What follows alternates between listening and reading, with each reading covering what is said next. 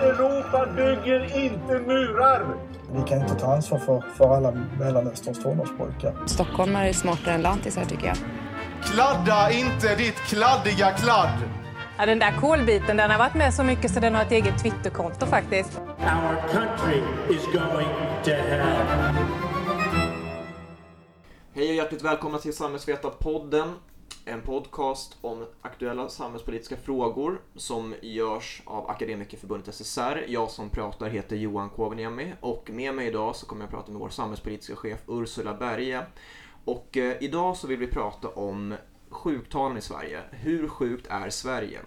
Jag har jättemycket funderingar kring det här och vi möter många, många medlemmar som jobbar dels med sjukskrivning, eh, både liksom inom Arbetsförmedlingen och Försäkringskassan, eh, och vi har många medlemmar som är sjuka.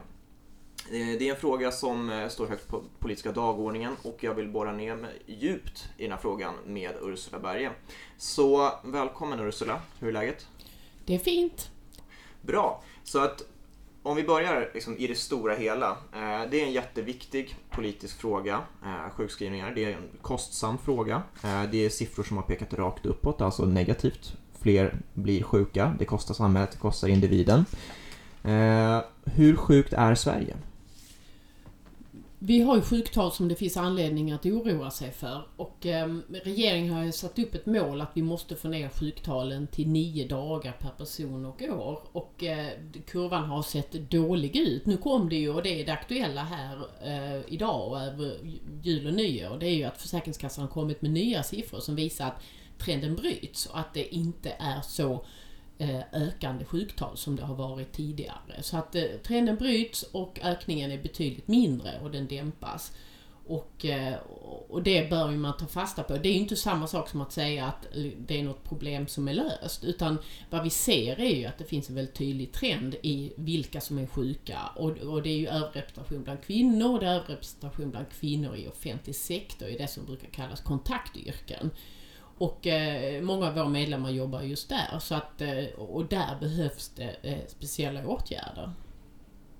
Och eh, vad, är, vad är egentligen grunden till det här problemet? Hur kommer det sig? Varför, varför ser bilden ut som den gör? Varför är det kvinnor i offentlig sektor med kontaktyrken som blir sjukskrivna? Det, alltså många har ju diskuterat om orsakssambanden och hur de ser ut och en sak är det som, eh, som vi som fackförbund är speciellt intresserade av, det vill säga hur ser det ut på arbetsplatsen? Och det man vet om det här och som forskningen också visar, det är att om, om du har väldigt lite makt över din arbetssituation och har väldigt, väldigt liten möjlighet att påverka, samtidigt som du känner att eh, du skulle kunna göra mer och du, om det bara fanns resurser och hela den här situationen av otillräcklighet, att det är en väldigt viktig orsak till att människor far illa på arbetsplatsen. Och det gäller ju speciellt i kontaktyrken där man ser att människor har behov, om det är så inom sjukvården, inom socialt arbete eller inom arbetsförmedling eller, eller där, där, man ser att det finns behov som borde tillgodoses men som man inte kan tillgodose fastän man har professionaliteten att göra det för att resurserna saknas. Det är en väldigt hög stressfaktor och den är ju väldigt vanlig i offentlig sektor. Och, eh, men vad är den vanligaste anledningen till att bli sjukskriven idag då? Tittar man på diagnoser så är det ju stressrelaterade sy symptom som är absolut vanligast. Och det är sånt som kallas utmattningssyndrom på olika sätt. Det är, det är det som kallas olika förstämningssymptom som, som innebär till exempel, det behöver inte vara allvarlig depression, men det som handlar om att människor liksom mår dåligt. Det, den psykiatriska, eh, det paketet av olika psykiatriska diagnoser är den vanligaste sjukdomsorsaken, inte minst bland kvinnor. Och sedan det näst vanligaste är det som kallas muskuloskeletala diagnoser. Och det låter ju lite besvärligt men det är alltså olika typer av förslitningsskador vilket ju ofta handlar om eh, att man lyfter fel, bär fel och eh, mycket repetitiva moment som är väldigt vanliga inom vården och också inom handel som också är kvinnodominerade yrken. Och eh, hur har, om vi tittar på, vi var ute för, för ett år sedan och svingade i frågan, minst sagt. Vi hade en nationell kampanj som hette Knäck ohälsan. Där vi fokuserade på eh, dels de ekonomiska argumenten för arbetsgivaren, att det är väldigt kostsamt att ha, ha sina anställda sjuka. Och eh, rent personalekonomiskt så eh, var egentligen vår slutsats för att motivera arbetsgivaren att lyssna på argumenten. Att säga att okej, okay, Det här kostar er jättemycket pengar. Det driver bort personal från arbetsplatsen. Det gör att arbetsplatserna blir oattraktiva för de som är kvar måste ta upp och jobba lite extra för att vi hela tiden har någon sjukfrånvaro. Och eventuellt ta in bemanningspersonal. Och eh, har det hänt någonting? Kan vi, se, kan vi se några positiva exempel från Vad som har hänt, som jag tycker är intressant och som, som gör att den här frågan är speciellt viktig, det är att vi ser att just de här yrkena och, och, och inom minst, eh, inte minst inom offentlig sektor, som, som, eh, eh, där vi har höga sjuktal, är nu också akuta bristyrken. Och då betyder det att man kan inte längre, eh, om man ska hårdra det lite, eh, Eh, slita ut personalen, låta dem bli sjukskrivna och sen ta in en vikarie för det finns massor i kön. För de finns inte längre. Och det är någonting som, som eh, kommuner och landsting måste bli mycket, mycket mer medvetna om. Att det går inte att, att hålla på med slit och släng eh, filosofin längre. Och, och, och den medvetenheten ökar ju hela tiden. Men, men, och vad som hände förra året, det var ju både det att ansvarigt statsråd gick ut och hotade, eller vad vi ska kalla med det som kallas hälsoväxling, det vill säga högre eh, mm, kostnader för arbetsgivarna om folk blir sjuka. Men också det initiativ som parterna tog eh, för att, med, med att arbetsgivare och fack tillsammans ska lösa det på något annat sätt än med, med hotet och som är, är den partslösning som, som det nu eh, har förhandlats om. Och det har hänt. Vad som också har kommit är något, kommit är något som heter AFS, som är en arbetsmiljöföreskrift som handlar om att arbetsgivarna måste bli mycket bättre på att tänka på hur arbetsmiljön är och tänka också förebyggande. Så det händer en del saker. Men de stora revolutionerna i sjuktalen eh, har ju inte kommit än. Men rent konkret då, de här överenskommelsen mellan, eh, från, som vi har tecknat med arbetsgivarsidan. Eh, hur implementeras de? Kan du berätta om vad, vad, vad de innehåller och vad de, vad de syftar till att göra? Det är, ju, det är ju väldigt många olika saker. Det är, eh, man- på olika sätt försöker man teckna avtal om hur man på, kan göra en tidig lokal omställning som det heter. Det, ett sådant avtal finns där man på olika sätt försöker eh, stödja människor att, att om man är sjukskriven och behöver komma i, i ett annat jobb så ska man få, få tidigare stöd för det. Andra saker är att man ska ha eh, använda och tillämpa företagshälsovård mycket, mycket mer systematiskt och att man ska ge eh, stödpengar till lokal nivå och informationsinsatser. Det är ett helt, helt batteri av olika saker. En del ganska så allmänt hållna om informationsinsatser och så vidare. Men, men eh, alltså väldigt mycket handlar om att arbetsgivarna måste förstå och inse att de har ett mycket större ansvar än vad de har tagit hittills i att faktiskt se till att folk mår bra på jobbet och att man inte bara kan skylla på det vi ofta har hört att men vi kan väl inte hjälpa om våra anställda bryter benet i fjällen på semestern och på något sätt att reducera problemet till att det, det handlar inte om oss utan det handlar verkligen om arbetsgivarna. Arbetsgivarna har ett ansvar för de anställda oavsett vad de har så att säga blivit sjuka. Okej, men Sveriges...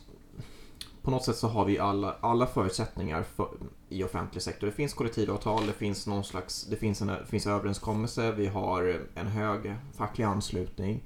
eh, och det finns lokalfackliga runt om i hela Sverige som jobbar med frågorna. Vi har skyddsombud.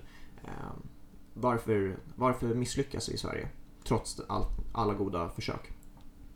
Därför att det behöver bli ännu skarpare allt från skarpare lag, vi behöver en skarpare arbetsmiljölag som inte bara säger att arbetsgivaren har ett ansvar utan också faktiskt tydligt eh, sanktionerar de arbetsgivare som inte gör vad de ska. Eh, vi behöver ha, vi som fack måste vara mer på tårna också. Men vi måste ha stöd såväl i, i lagar som i föreskrifter att, att det faktiskt är så att eh, man måste, liksom, som arbetsgivaren ska samverka med facket på ett mycket mer systematiskt sätt och få fram en hållbar arbetsmiljö och tidigt se eh, när det inte är fungerande arbetsplatser. Och det finns ju allt som skyddsronder och sådana saker.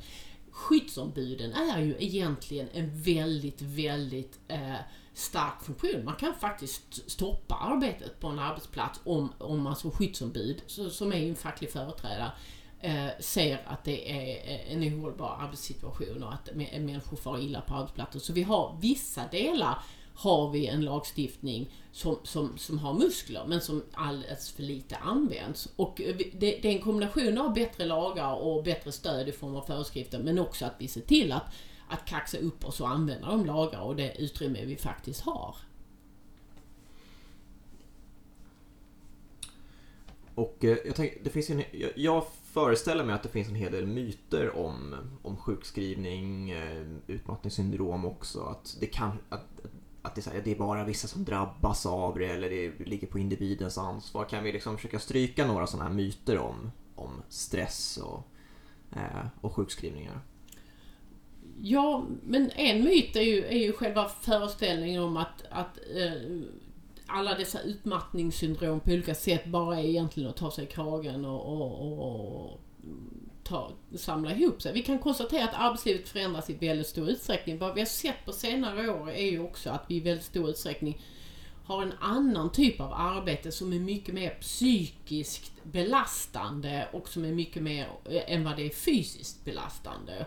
Vad vi har sett de senaste decennierna är ju att det har kommit väldigt mycket mer redskap. Om man jobbar med fysiskt belastande arbete så har det kommit mycket mer redskap för, för att förhindra tunga lyft och så vidare. Men vi har inte på samma sätt skaffat oss en verktygslåda för att hantera olika typer av eh, psykisk utmattning. Och, och det här med att du jobbar 24 timmar om dygnet och den här tillgänglighetsfrågan och, och, den här känslan av otillräcklighet i arbetsuppgifterna har vi mycket, mycket mindre eh, verktyg för att hantera. Och, och, det, och det är för att vi inte har erkänt att detta är sjukdomar utan att vi har sett det som att, att människor känner efter lite för mycket och så vidare. Och det, det är dags att sluta se det så för annars kommer vi aldrig få ner sjuktalen. Jag, jag, tänker ju att det här um, det mer flexibla arbetslivet eh, är ju tvåeggat svärd. Att eh, jag å ena sidan kan jag ju logga in och komma åt alla mina arbetsuppgifter var jag än på jorden så länge jag har internetuppkoppling. Men det gör ju också att jag hela tiden måste medvetet inte arbeta. Att ja, men, arbetsgivaren mm, ger mig en mobiltelefon, jättebra. Men då har jag också möjlighet att när som helst på dygnet gå in och titta min mail och svara på mail. Så att jag har hela tiden det här personliga, att jag, jag är inte kopplad, arbetet är inte kopplat till en fysisk plats utan arbetet följer med mig hela tiden och jag kan utföra arbete och bara tanken att tänka sig att utföra arbete gör det ju väldigt mycket mer individbaserat också. Jag, jag, den här oron släpper inte utan jag kan hela tiden titta efter. Mm. Och så är det och det en del är ju de krav som arbetsgivaren ställer på att man ska vara alltid tillgänglig och, och, och, det får vi nog ta en diskussion med mycket mer systematiskt också i form av avtal om vad den här tillgängligheten egentligen ska vara och inte vara. Men ett annat sätt är att du faktiskt lär dig att koppla av på ett annat sätt. Är du hemma och vabbar för sjuka barn, då, då kan du gott stänga av din mobil och eh, inte eh, kolla mejlen ständigt och jämt för att du, du är faktiskt hemma och vabbar. Och att att, och, och, samma sak om du själv är sjuk, att du i grunden liksom inser att det här är eh, någonting där du ska vara heltidssjukskriven och faktiskt ha, ha liksom ersättning för att vara heltidssjukskriven och inte hålla på och blanda ihop det. För dessutom så, det, jag tycker egentligen också det handlar om vilken syn man har på kvaliteten i sitt eget arbete. Att sitta där och vara magsjuk hemma och, och tro att man gör ett bra jobb eh, på halvfart det är ju att ha för låg eh, kvalitet i sitt arbete också egentligen. Så att lära sig stänga av på ett tydligare sätt, vilket är ju jättesvårt, inte minst om du är inne i idéburen verksamhet och i civilsamhället och så vidare, där du är så besjälad av, av det uppdrag du har, vilket väldigt många arbetsuppgifter och arbetsplatser, eh, de, många är ju besjälade av det de jobbar med och det, det handlar om att begränsa det till arbetstiden och inte all annan tid också. Ja, det är inte en ovanlig berättelse för våra medlemmar som har en liten styrelse som tror att eh, bara för att de gör det här på sin fritid och att eh, styrelsen tycker att det är så kul allting att man alltid ska vara tillgänglig och kunna jobba på en både fredag, lördag, söndag och sen går och jobba sen på måndag och inga extra ersättningar och sen har man dessutom tagit en lägre lön för att man jobbar ju med det som ändå är liksom ens passion så det ska man ju bara vara tacksam för att man får vara den, en av de få som faktiskt får betalt inom föreningen och så vidare. Och det är ju, den bilden känner vi alla igen och det är ju någonting som civilsamhället eh, både har nytta av men också lider av. Men det är också någonting som präglar väldigt mycket av, av eh, kontaktyrkena inom offentlig sektor. Att, att, i alla fall historiskt sett har det varit lite Florence Nightingale föreställning att ja, men, det här är ju ditt kall och du ska väl kunna jobba liksom, en massa timmar extra för det är ju ändå de här patienterna som far illa eller de här klienterna. Och, och, du måste ju ändå sätta dem i centrum. Men, men det är ett jobb och så skulle man aldrig tänka i, i privat sektor om du jobbar på ett pappersbruk. Att känn nu kallet till det här pappret och stanna kvar tre timmar extra gratis. Så att eh, det handlar om att se att, att det här är professioner som, som eh, man ska ha betalt för på ett rimligt sätt, vilket man ju då ofta inte har.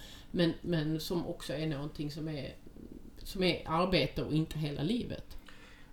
Men om vi hoppar tillbaka till det mer strukturella och tittar på de här eh, lite nyckeltal och annat. Eh, hur, vi besvarar inte riktigt frågan, så här, hur kan Sverige, är Sverige som ändå en välfungerande välfärdsstat, ehm, um, hur, jämförelse med andra länder, hur, hur bra eller dåliga är vi på det här med psykisk ohälsa och sjukskrivningar? Vi har, om man jämför med andra länder, en hel eh, höga sjuktal om man jämför med en del västländer. Eh, till exempel kvinnors sjukskrivning är högre än snittet i, eh, i EU till exempel som ligger på 2,6 procent av arbetstiden om, eh, för EU och vi ligger på 2,8 procent för kvinnor.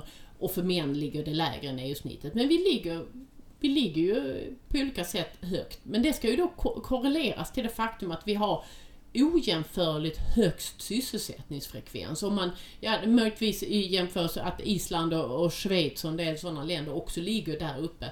Men vi har väldigt hög förvärvsfrekvens. Och då, då kan man ju tänka sig att en del personer som i andra länder, när, som kanske inte har 80% förvärvsfrekvens bland de mellan 16 och 64 år, utan kanske har 60% att den diffen där handlar om, kanske i, i, i stor utsträckning om människor som har, har eh, olika typer av, av hälsoproblem och som inte ens är nära arbetsmarknaden där, men som faktiskt är nära, eller i arbetsmarknaden här, men har högre sjukskrivningar än, än andra människor som, som är, är fullt friska. Så man måste Eh, jag tycker vi ska erkänna och säga att vi, vi har höga sjuktal jämfört med en hel del andra länder. Men vi har det av, av ett skäl som faktiskt, det är ju mer bra än dåligt att man är en del av arbetsmarknaden än att man inte är det som, som så att säga partiellt sjuk ibland. Så du menar att egentligen kan man säga att den höga förvärvs... eller den höga andelen kvinnor som arbetar eh, gör också att vi kommer att ta reda på att en, hög, att en viss andel också är sjuka. Mm. Och, och, jag tycker man måste säga det utan att bagatellisera sjuktalen för de, de, de bör diskuteras och vi bör ha skarpa strategier för att göra någonting åt det. Men vi måste sätta det i den kontexten. Mm.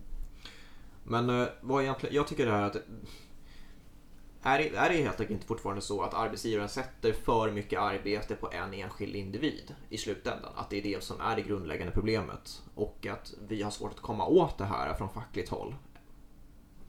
Jo, och det handlar ju väldigt mycket om att vi, vi talar väldigt mycket om produktivitetshöjningar och vi ser eh, produktivitetshöjningar i privat sektor på olika sätt. Det, det automatiseras, det digitaliseras och ett pappersbruk kunde tidigare skötas av 100 personer, kan idag skötas av en person tillsammans med x antal datorer. Och det är klart att den effektiviseringen och produktivitetsökningen påverkar ju också andra eh, branscher. Och i offentlig sektor så är det svårt att ersätta eh, liksom 100 personer med en person och x antal datorer för kontaktyrken och patientnära eh, situationer eller, eller andra typer av arbeten kräver mer personer. Men det krävs ju hela vi behöver ju en produktivitetsökning såväl i privat som i offentlig sektor. Men, men det måste ske på ett mer hållbart sätt än vad som är idag. Vad som har hänt idag det är att man har slimmat och man har på olika sätt eh, ställt högre krav på medarbetare som inte är paritet med arbetsuppgifterna. Och det, det måste vi, arbetsgivarna, bli medvetna om att det är, det, det är väldigt olika typer av arbeten i jämförelse med. Man kan inte jämföra sig med privat sektor och föra in new public management och tro att, att offentlig sektor och kontaktyrken är precis som, som privat sektor och vilken industri som helst. Att det är, det, det är olika typer av arbeten. Ja, alltså exemplen som jag har från ja, men, medlemmar, bekanta, jobbar, handläggare på Försäkringskassan och säger ja, nej men vi har dubbla ärendemängden just nu. Och det bara är så. Mm. Och, och, och, det beror, en, en del är att arbetsgivaren ställer högre krav på de anställda och, och, och, inte har på något sätt matchat in det med en rimlig arbetsbelastning. Och det andra är ju rena vakanser. Där människor inte har kollegor så att det räcker. Ja, så om vi blickar framåt då. Vad är, vad är lösningen då? framåt. Jag vill ändå... om, vi, om, om vi säger att det är ett förändrat arbetsliv. Det, det flexibla delen av arbetslivet påverkar. I offentlig sektor ökar, eller har sjuktalen ökat, men det har inte ökat lika snabbt. Eller vad var slutsatsen nu från? Ja, då, då, det börjar mattas av ökningen så det börjar närma sig något eh, steady state och då, då finns ju liksom möjligheterna att också att börja sänka det. Så hur jobbar vi vidare med frågan 2017 och vad borde göras från alla parter? Det jag tycker är viktigt nu det är ju att vi som fackförbund också tillsammans med andra fackförbund ser till att på ett mycket tydligare sätt ligga på arbetsgivarna. Om man ska vara riktigt ärlig så är den absolut viktigaste anledningen till, till de ökande sjuktalen det är ju att arbetsgivarna inte tar det ansvar som faktiskt står i lagen att de ska ta. Det är de som har ansvar för att se till att vi har en hållbar arbetsmiljö och det har de inte tagit. Och då är den klassiska fackliga uppgiften att, att se till att arbetsgivarna tar det ansvaret. Och nu har vi en ny sån här föreskrift där, där det är mycket tydligare, det är ju för sig bara en förtydligande av befintlig lag, men där man mycket tydligare säger att arbets, arbetsgivaren måste göra förebyggande saker, måste jobba mot eh, särbehandlande diskriminering på ett mycket mer systematiskt sätt. Alltså en del av de absolut viktigaste orsakerna till varför människor far illa på jobbet. Och då måste vi som fackförbund tagga upp oss. Vi måste nog utbilda våra medlemmar, våra skyddsombud eh, på ett mycket tydligare sätt. Ge dem verktyg på olika sätt i hur de kan jobba med det.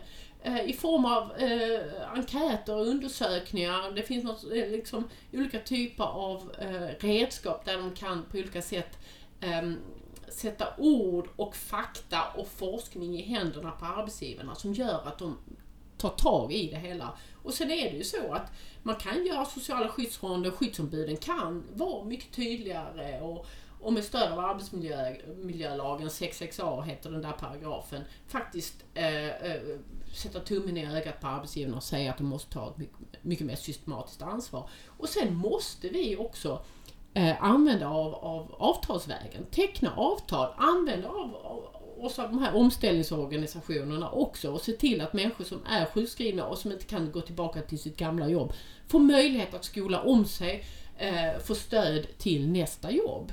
Och där, där har vi i stort sett bara börjat arbetet. Eh, och de här av, eh, partslösningarna och avtalen som kom till nu i höstas, det är ju egentligen bara papper än så länge. Det ska ju bli verklighet av det. Och det, mm, där måste ju parterna eh, orka eh, följa upp det hela vägen.